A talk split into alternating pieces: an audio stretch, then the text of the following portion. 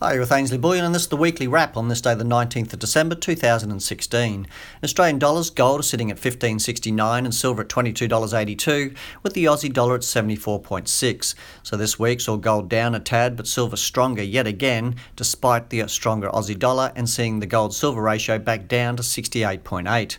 The week started Friday night with the monthly non farm payrolls employment figures for the US.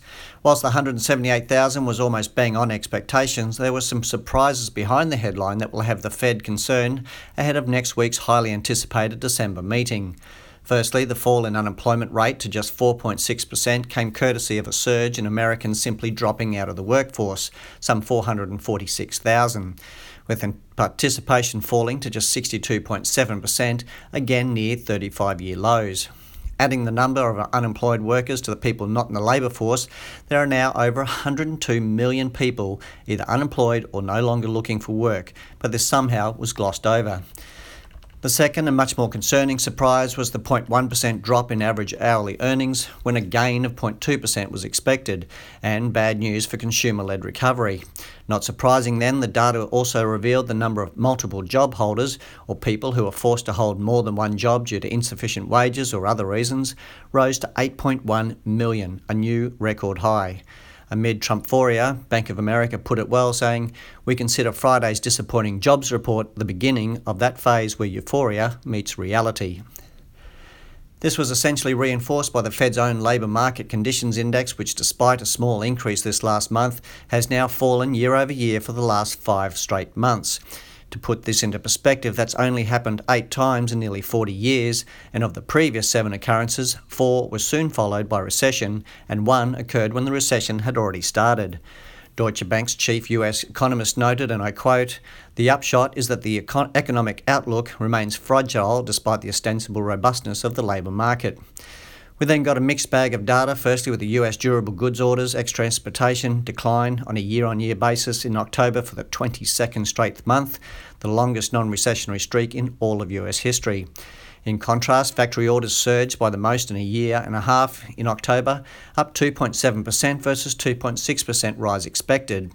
What is interesting is that this was just before the election, when history shows that the incumbent government always pumps up spending, creating things and work and showing everything is awesome, and then things return to normal afterwards. So stay tuned for more euphoria meets reality.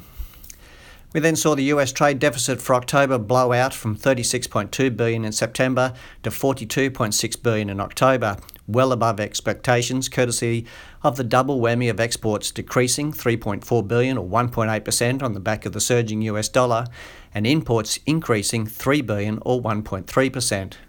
US productivity then printed a disappointing 3.1% in Q3 and saw the first year on year two quarter decline since 1993. This all prompted US GDP forecast to be down, downgraded, with the Atlanta Fed cut from 2.9% to 2.6% and Goldman Sachs from 2.3 to 2.1%. It didn't worry markets though, as we saw the 12th record high close in the Dow since Trump was elected.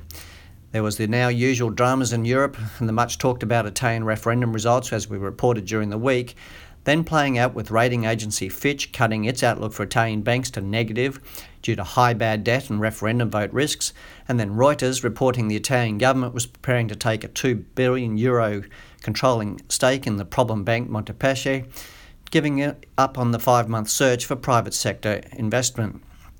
Dressed up in any way, this is a bailout that defies the EU rules, so it will be interesting to see how this goes.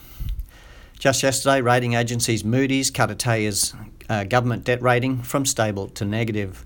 The Italian Interior Minister revealed a new Italian election is now likely in February, putting the prospect of an anti EU M5S party taking government more immediately than the 23 May deadline for the next election, and critically before the French elections in April.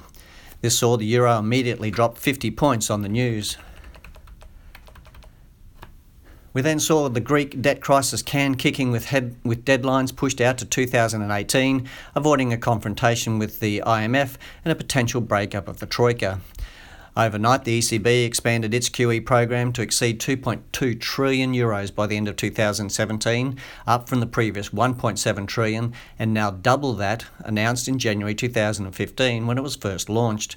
In a seemingly similar attempt to the Bank of Japan to massage the yield curve, the monthly pace will be reduced from 80 billion to 60 billion euros per month, but of course with the usual caveat that it can step up or prolong purchases if needed. They left their rates unchanged and still negative and noted that at 0.6% they are a long, long way from their inflation target of 2%. QE bond purchases were to be the backstop for the bleeding at Italy, so the tapering news saw Italian bonds plummet further.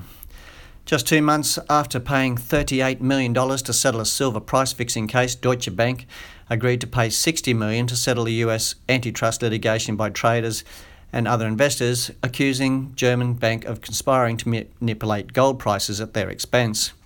At home, the RBA held our rates at an all-time low 1.5%, but changed its commentary around inflation to say, and I quote, the continuing subdued growth in labour costs means that inflation is expected to remain low for some time before returning to more normal levels.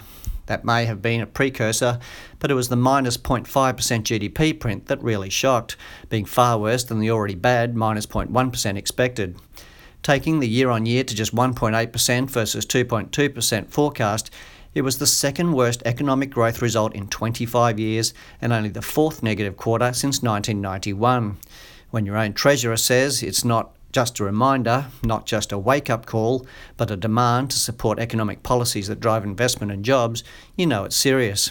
The market wasn't that concerned, however, with the initial dive of the dollar reclaimed, as the assertions of this being a one off were accepted. But yesterday we then saw another surprise and serious blow to the it's a one off narrative when Australia's trade gap widened 20% to $1.5 billion instead of shrinking as predicted, as growth in imports outpaced exports. Economists had predicted a narrowing in the deficit to $610 million due to the jump in commodity prices, but instead, an 11% slump in metals exports was one of the main drivers, along with the fall in rural exports. As a reminder, two negative quarters is a recession, something many believe we are way overdue, and something that will see our dollar plummet and the price of gold surge. Finally, last night we saw shares surge, but yet again, Oh, sorry, yet again, but very interestingly, so did the normally uncorrelated VIX or volatility index. It is very rare to see both of these rising, and it could well be an ominous sign of things to come. We'll catch you next week, and remember balance your wealth in an unbalanced world.